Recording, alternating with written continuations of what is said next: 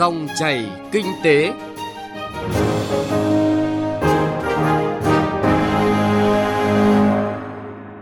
Xin kính chào quý vị và các bạn. Thưa quý vị và các bạn, có lẽ chưa bao giờ thương hiệu quốc gia, thương hiệu nền kinh tế Việt Nam, thương hiệu con người Việt Nam được định giá tốt như thời điểm hiện tại.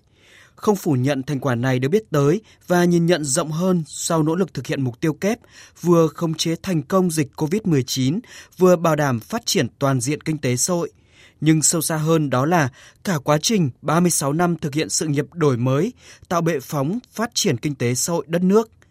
Từ bệ phóng đó, làm thế nào để Việt Nam sánh vai được với các cường quốc Nam Châu như mong ước của Bác Hồ từ ngày lập nước? Làm thế nào để nghị quyết đại hội 13 của Đảng trở thành hiện thực? Mỗi người sẽ có cách tiếp cận, hình dung và có thể có những giải pháp kiến nghị riêng với hy vọng hiện thực hóa khát vọng này sớm và bền vững. Nhưng tự chung, chắc chắn chúng ta đều hiểu, đất nước đang rất cần những hiền tài, cần nguyên khí quốc gia phát lộ. Và quan trọng là có thể hội tụ vào những thời điểm đất nước đang có những bước đà hanh thông nhất. Dòng chảy kinh tế hôm nay, chúng tôi xin được góp một góc tiếp cận với sự đồng hành, phân tích và kỳ vọng từ các chuyên gia học giả, doanh nhân, tri thức Việt Nam ở trong nước và nước ngoài. Xin mời quý vị và các bạn cùng nghe. Tôi xin được bắt đầu nội dung này với Phó Giáo sư Tiến sĩ Vũ Minh Khương, giảng viên cao cấp trường chính sách công Lý Quang Diệu, Đại học Quốc gia Singapore, là một trong những chuyên gia uy tín quốc tế và luôn tâm huyết với những chính sách thu hút hiện tài. Nên khi chúng tôi kết nối trao đổi nội dung này thì ông đón nhận rất là nhiệt tình. Trước hết thì trân trọng cảm ơn Phó Giáo sư Tiến sĩ Vũ Minh Khương. Vâng, kính chào thính giả VOV. Thưa ông, thế hệ chúng ta thật là may mắn khi được sống và chứng kiến những mốc son, những thành quả đầy ấn tượng, rất Việt Nam. Xin hỏi là ông suy nghĩ như thế nào về nhận xét này của nhiều nhà quan sát quốc tế khi mà họ nhìn nhận về sự phát triển của Việt Nam ta thời gian qua? Vâng, sự may mắn của thế hệ chúng ta không chỉ ở những thành quả mà chúng ta đạt được 35 năm vừa qua.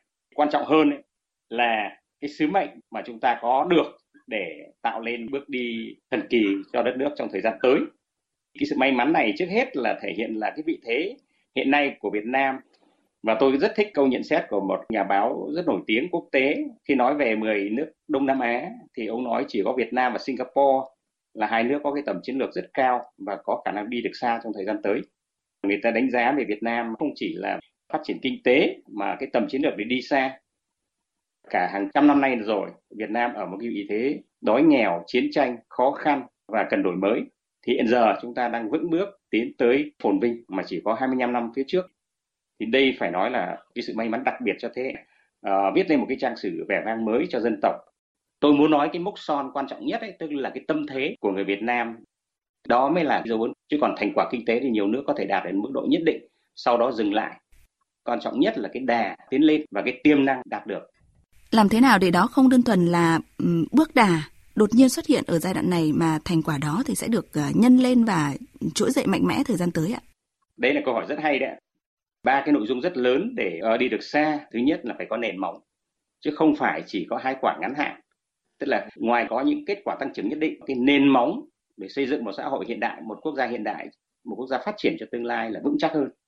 Cái thứ hai là chúng ta phải có chiến lược ứng đáp với tất cả các thách thức giống như Covid-19 làm cho nước Việt Nam mình mạnh lên thứ ba là cái tính cộng hưởng của cái hệ sinh thái dân tộc trên dưới một lòng một người như một sẽ làm cho Việt Nam có thể làm nên được những kỳ tích phát triển. Vâng thưa ông, ông nói Việt Nam có sức mạnh tiềm ẩn, sức mạnh cộng hưởng và Việt Nam cũng đang có một bước đà để tiến tới phồn vinh. Ông có cho rằng là bước đà này, sức mạnh cộng hưởng đó thì sẽ thành ờ, sức bật nếu như từ thể chế tới tổ chức biết thôi thúc, thực sự là có thể tìm kiếm và hội tụ người tài À, có thể phát huy được nguồn lực và sớm đưa đất nước tới phồn vinh ạ? Vâng, trong phát triển thì người ta luôn luôn nhìn vào bốn trụ cột đồng hành với nhau. Thị trường, thể chế, nguồn nhân lực và văn hóa. Về thị trường phải nói là Việt Nam chuyển sang kinh tế thị trường khá nhanh, trên quy mô toàn cầu, phát triển khá sung động. Về nguồn nhân lực, chúng ta có bước tiến rất nhanh, sẽ rất nhiều người giỏi xuất hiện. Những cái thể chế và văn hóa còn những cái chắc trở làm cho chúng ta chưa phát huy được tối đa sức mạnh của dân tộc mình. Thể chế mà nói thì chúng ta còn chưa rõ ràng, minh bạch, có nhiều vấn đề méo mó vẫn xảy ra. Thứ hai là cái bàn tay vô hình, chưa tạo cho người, cán bộ toàn tâm toàn ý, giống như người nông dân trên ruộng đồng hay là doanh nhân ở trên thị trường. Bàn tay vô hình thì vẫn làm cho người ta sợ trách nhiệm, thiếu cái tận tâm, thiếu sự đồng cảm, thấu cảm với người dân về văn hóa chúng ta vẫn có những hạn chế nhất định trong vấn đề hợp tác gắn bó với nhau và suy nghĩ dài hạn. 35 năm đổi mới vừa qua chúng ta chú trọng về phát triển thị trường và nguồn nhân lực đó là khá tốt. Nhưng mà rõ ràng nó muốn được mạnh hơn thì vấn đề thể chế văn hóa phải được coi trọng một cách đặc biệt. Vâng, ý ông muốn khẳng định rằng là khi thể chế tốt hơn, nền văn hóa tốt hơn thì người tài sẽ không phải không cần phải truy tìm nữa mà sẽ mặc nhiên hội tụ ở đất nước ta. Không, tôi nghĩ là vẫn cần quy trình dài. Ý thức thu hút nhân tài vẫn là quan trọng. Cho nên người đứng đầu phải rất là có tâm có tầm. Không cần thiết phải là người tài nhất về mặt chuyên môn, nhưng người rất có tâm với đất nước và rất có tầm về thời đại để để thu hút được mọi người. Tụ tài là cái khâu cuối cùng tôi nghĩ là có sáu cái bước thu hút nhân tài một là thức tài tức là phải thể hiện cần đến người tài như thứ hai là ái tài làm cho người tài cảm thấy mình được trân trọng có giá trị khi trở về thứ ba là dưỡng tài phải giúp đỡ hỗ trợ để cho người tài có thể sẵn sàng. Thứ tư là dụng tài đã đưa người tài vào những công việc khó khăn thách thức mà địa phương doanh nghiệp đất nước đang cần. Và tiếp theo là dung tài tức là khi người tài đã thành công rồi thì thường là có những cái này cái khác. Thì làm sao lưu giữ được họ? Càng làm càng thấy là đây là cái nơi lý tưởng nhất chứ không phải để thực thi một lần. Và khi cả năm cái tài đấy rồi cái sự tụ tài mọi người nghe tiếng à, trở về lãnh đạo phải ý thức được sáu bước này thì tài mới lũ lượt kéo về. Đấy là nguyên khí của quốc gia mà. Nếu ai làm được vấn đề này thì chắc chắn lịch sử sẽ ghi nhận mãi mãi. Vâng, vậy ông nghĩ sao về ý tưởng là muốn tụ tài được thì Việt Nam cần phải xây dựng một uh, đặc khu tri thức để vừa có thể là thức tài, vừa ái tài, dưỡng tài, dụng tài, có thể dung tài được. Vâng, đặc khu tri thức là một khái niệm rất hay, một vấn đề rất hay, thu hút cái tài năng để giải quyết những bài toán khắc nghiệt của cuộc sống và thực hiện cái khát vọng ngàn năm của dân tộc. Thế thì nó phải bắt đầu từ khát vọng dân tộc. Tầm đến đâu, tải mới đến đó, mưu đến đó được. Thứ hai là phải có tư duy của thời đại. Và thứ ba là tư duy thực tế. Tức là đặt hàng những bài toán rất khó. Anh có giải được hay không? Như thế nào? khi đó cái đặc khu nó được thiết kế thu hút được tất cả cái tinh hoa của thời đại đặc biệt của người Việt Nam khắp toàn cầu những bài toán thực tế được giải quyết một cách thiết thực thì cái đặc khu trí thức ấy sẽ là nơi tích tụ dung dưỡng và phát triển những cái động lực này để thực hiện khát vọng dân tộc. Vâng thưa quý vị, thưa các bạn, đặc khu tri thức, một cụm từ, một vấn đề mới lại đã khơi dòng suy nghĩ sâu sắc trong Phó Giáo sư Tiến sĩ Vũ Minh Khương, giảng viên cao cấp trường chính sách công Lý Quang Diệu, Đại học Quốc gia Singapore, một trong những chuyên gia uy tín quốc tế luôn tâm huyết với những chính sách thu hút hiện tài, cống hiến cho đất nước. Liệu rằng đó có đơn thuần là góc nhìn, là cảm nhận của một người Việt Nam sinh sống và làm việc ở nước ngoài, nơi mà kinh tế xã hội hiện đại bậc nhất, kỳ vọng về quê mẹ hay không? Ông Phạm Tuấn Hiệp, chuyên gia khởi nghiệp đổi mới sáng tạo, đồng trưởng làng công nghệ giáo dục ờ, TechFest Việt Nam cho rằng đây là một địa chỉ giúp lộ diện những cá nhân Việt Nam kiệt xuất. Đặc khu tri thức Việt Nam tôi thấy khá là thú vị tại vì nó gợi mở ra nhiều những cái suy nghĩ. Có thể đấy là một cộng đồng online, offline, có thể đấy là hiệp hội hoặc một chuỗi các hiệp hội hoặc một phong trào ái quốc.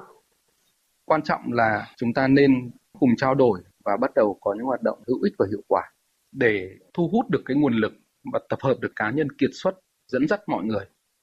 Có lẽ khi mà chúng ta chưa nhìn thấy cá nhân kiệt xuất thì cần phải tạo ra không khí, môi trường văn hóa để khuyến khích cá nhân kiệt xuất. Họ xuất hiện, họ cống hiến và dẫn dắt.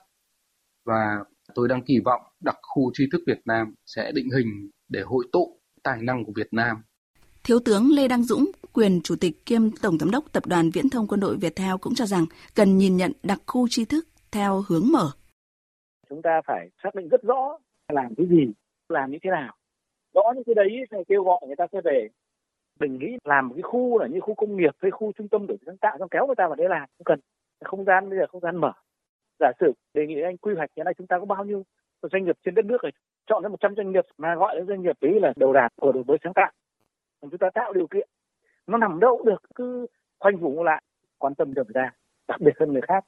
Là pháp lý được thuế, được bản quyền về quan hệ quốc tế giả sử như thế. Không phải là làm cái nhà lên nó bắt người ta phải vào để làm việc thì mới được giảm cái nọ giảm cái kia. Cái tư tưởng muốn quy tụ được người tài đặc biệt là người tài nước ngoài, đừng có hạn chế vào không gian, thời gian, địa lý ở đâu cả không phủ nhận đây là một sáng kiến cầu hiền cầu tài trong bối cảnh mới, Phó giáo sư tiến sĩ Phan Trí Anh, giảng viên Đại học Kinh tế Đại học Quốc gia Hà Nội băn khoăn nhất khả năng tiếp nhận và thực thi sáng kiến này. Bản chất của trí thức nó là dấn thân, chính sách phải thực sự cần họ, tôn trọng họ để người ta tham gia vào quan trọng nhất là người lãnh đạo phải cầu thiết bây giờ trước khi nói đến cái chuyện đặc khu trí thức là một cái cực lớn thì rất hay. Thì bây giờ mình tạo ra một cái không gian cho các cái nhà trí thức, bắt đầu từ các cái cấp thấp nhất. Cái lớn lên nó chỉ hình thành được khi các cái hoạt động cấp cơ sở, nó diễn ra một cách đều đặn. Cái việc đấy nó chín muồi thì rồi cuối cùng nó mới kết tụ lại để cho cái đặc khu trí thức nó thành công. Ông Hoàng Nam Tiến, Chủ tịch Hội đồng Quản trị Công ty Cổ phần Viễn thông FPT, FPT Telecom, nguyên là Chủ tịch Hội đồng Quản trị Công ty Trách nhiệm hữu hạn phần mềm FPT, FPT Software, thì khẳng định chắc chắn sẽ có nhiều ý kiến khác nhau xoay quanh một chủ đề mới, nhưng hãy nhìn xa trông rộng. Đây là điều nên làm và thời thế đang hỗ trợ Việt Nam thực hiện mô hình này. Tôi có điều kiện tiếp xúc với những trí thức hàng đầu Việt Nam đang làm việc tại các nước khác, thấy một điều như thế này. Cái thời điểm Covid này người ta thấy giá trị của một quốc gia như chúng ta, một nơi yên bình nhất thế giới, hạnh phúc, chúng ta có thể tự hào như vậy. Và tôi nghĩ rằng là thời điểm này nên, rất nên tung ra và nhanh chóng triển khai ý tưởng này. Một ý tưởng độc đáo, chưa có tiền lệ ở Việt Nam. Nói đặc khu thì người ta hay nghĩ đến một cái vùng cụ thể, có những chính sách ưu đãi. Việt Nam đã ờ, thí điểm khu công nghệ cao Hòa Lạc, tuy nhiên chưa thành công lắm là tôi tin rằng là qua thời kỳ covid người ta mới nhận ra. Đấy là không nhất thiết cứ phải ở trung tâm. Ví dụ như Silicon Valley. Suốt hơn một năm nay người ta làm việc work from home từ nhà. Tại đặc khu của chúng ta. Chúng ta tạo ra một cái không gian mạng, môi trường mở với tất cả những hệ thống hiện đại nhất hiện nay. Cái này cũng trong tầm tay của chúng ta. Còn những người tài, chúng ta đều biết với nhau, những người có tài chưa chắc đã có được những công trình đóng góp, có lợi ngay lập tức tôi có những người bạn là những giáo sư hàng đầu thế giới làm những lĩnh vực liên quan đến nghiên cứu cơ bản, toán cơ bản, vật lý cơ bản. Hỏi rằng là những người đấy có công lao gì chưa? Đóng góp trực tiếp cho tiền bạc cái đất nước thì chưa. Nhưng họ là những người rất rất cần thiết để cho những nhà khoa học khác, những nhà công nghệ khác, người ta có lòng tin. Vâng, xin được quay lại cuộc trao đổi với Phó giáo sư tiến sĩ Vũ Minh Khương, giảng viên cao cấp trường chính sách công Lý Quang Diệu, Đại học Quốc gia Singapore. Thưa ông, vấn đề là cách đây chưa lâu thì chúng ta bàn tới đặc khu kinh tế với những chế tài riêng biệt, những ưu điểm riêng biệt. Bây giờ thì chúng ta lại đặt vấn đề cần xây dựng một à, đặc khu tri thức. Ông suy nghĩ như thế nào về điều này? Vâng, tôi nghĩ đây là một ý tưởng rất là đặc sắc mà có tính thời đại. Không chỉ tạo nên một động lực rất quý cho Việt Nam phát triển, mà đồng thời thế giới có thể đến học hỏi đặc khu kinh tế cũng như đặc khu trí thức là mục tiêu là làm gì? Cái định đề giá trị là gì? Theo nghĩa thông thường là à, tạo ra tăng trưởng kinh tế này xuất khẩu này việc làm này thử nghiệm cơ chế chính sách đào tạo nguồn nhân lực nâng cao vị thế đất nước và thu hút sự chú ý của các nhà đầu tư toàn cầu. Đặc khu kinh tế là tạo ra một cái lãnh địa riêng biệt để thực hiện cái cơ chế đặc biệt. Thì nó rất bị ràng buộc bởi vị trí địa lý. Thế còn đặc khu trí thức là gì? Nó không phải là một à, lãnh địa riêng biệt nữa nó là không gian toàn cầu và người tham gia ở đây là những người có lòng với đất nước. Từ ý tưởng đến ứng dụng, tất cả đều được xử lý bằng chuỗi giá trị về tri thức. Ví dụ, một chính quyền địa phương ở một tỉnh đặt hàng làm sao đưa nông nghiệp thông minh vào tỉnh tôi, ai giải quyết được vấn đề này? Những người trí thức toàn cầu trên nền tảng này sẽ cùng bàn bạc. Đưa vào đặc khu, không phải trí thức nào cũng có thể vào được. Anh phải thể hiện là anh có toàn tâm toàn ý. Công dân của cái đặc khu này là ý thức rất cao về dân tộc thì có kể cả người trong nước có thể là cả người nước ngoài cơ chế cũng nên đặc biệt từ khâu tài chính đến các cơ chế thử nghiệm ví dụ chương trình giáo dục ở cái đặc khu này á, tuyển chọn đây là những học sinh giỏi và giáo sư có thể ở khắp nơi học hoàn toàn toàn cầu bằng những chương trình rất là đặc biệt và giải quyết những bài toán thực tế. Vâng thưa ông, nếu cùng mục đích là có được những lợi ích kinh tế kinh tế xã hội phát triển hơn thì à, đặt vấn đề đặc khu trí thức thay vì đặc khu kinh tế ở thời điểm này thì à, cần xác định là phù hợp hơn với thời đại hay là bởi vì chúng ta đã có những mục tiêu đặt ra trong đặc khu kinh tế nhưng mà không đạt được rồi cho nên bây giờ cần phải thay đổi. Tôi nghĩ là nó phù hợp với thời đại. Tri thức tạo ra giá trị của cải lớn nhất. Doanh nghiệp về mặt công nghệ giá trị bây giờ lớn hơn những doanh nghiệp ờ, sản xuất những sản phẩm thông thường rất là nhiều. Ờ, những doanh nghiệp đã sản xuất hàng trăm năm sản xuất ra hàng triệu ô tô nhưng không bằng ý tưởng mới như Facebook này khác. Kinh tế trí thức chiếm tỷ trọng ngày càng cao, tạo ra những giá trị rất lớn cho quốc gia cũng như như toàn cầu. Cho nên đây là một mô hình mang tính chất thời đại rất đặc sắc, thu hút được toàn cầu để đóng góp giải quyết cái bài toán cụ thể của một quốc gia thay vì phải có một cái lãnh địa riêng rồi mọi người phải đến đấy làm rồi đủ các thứ Vâng, có nghĩa là lâu nay khi mà nhắc tới cụm từ đặc khu thì đa phần sẽ hình dung là một sự ờ, tách biệt bao gồm cả giá trị địa lý, tức là đất ấy. Tới nay thì có lẽ là đặc khu trí thức cần phải ờ, nhìn nhận khác biệt, nhất là trong giai đoạn 4.0 hay là trí tuệ nhân tạo. Đặc khu trí thức thì nó tương tự như một cái nền tảng để cái người có nhu cầu gặp cái người cung và những người cùng tâm huyết là có thể tập hợp để nghiên cứu giải quyết những bài toán cụ thể của cuộc sống của phát triển của Việt Nam giống như một cái nền tảng tại sao những cái hệ thống khách sạn mà dựa vào Airbnb bây giờ chẳng hạn, phát triển rất nhanh, nó có thể tạo ra hẳn một ngành du lịch rất lớn, không cần phải xây dựng khách sạn này khác.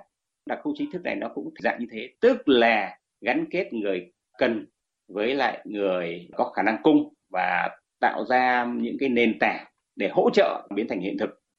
Khi một bài toán được đặt ra ở một địa phương nào hay một ngành nào hay một doanh nghiệp nào thì là có người sẽ giải quyết, giống như là người cần đi taxi là có một cái người nào đó lái xe đến để để chở ngay.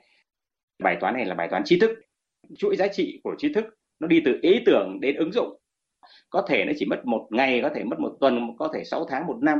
Thế nhưng mà cái bộ máy vận hành cái đặc khu trí thức này là thúc đẩy người cầu và người cung gặp nhau và có những cái cơ chế phát triển rất là sống động để giải quyết bài toán cuộc sống, trở thành những cái sản phẩm rất là hay, có thể áp dụng cho cả thế giới.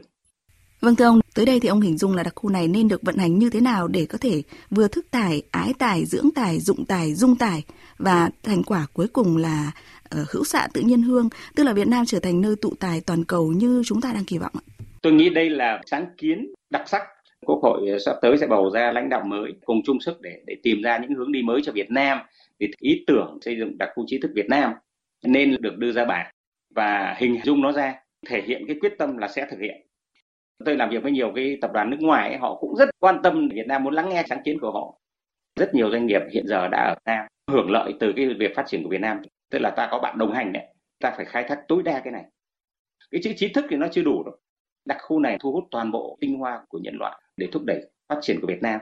Trước khi đưa ra những thiết kế cụ thể phải có những diễn đàn để bàn cho thật kỹ. Và thứ hai là cải cách cơ chế thể chế để có cái nhu cầu thật thật tinh xảo các bộ ngành, địa phương, doanh nghiệp làm sao để nghe thấy ý tưởng hay là phải sáng lên. Chứ hiện giờ vẫn nhiều nơi chỉ xin đất, xin cát, xin thủ tục qua quan hệ để làm giàu, chứ chưa hẳn là đã bằng ý tưởng. Thì cái đấy là những cái hạn chế. Thứ ba là cũng nên dành ra một cái khoản kinh phí nhất định để phát triển cái mô hình này. Bởi vì một đồng bỏ ra đây là tạo ra đến hàng trăm đồng. Lợi nhuận rất là cao trong cái đầu tư này.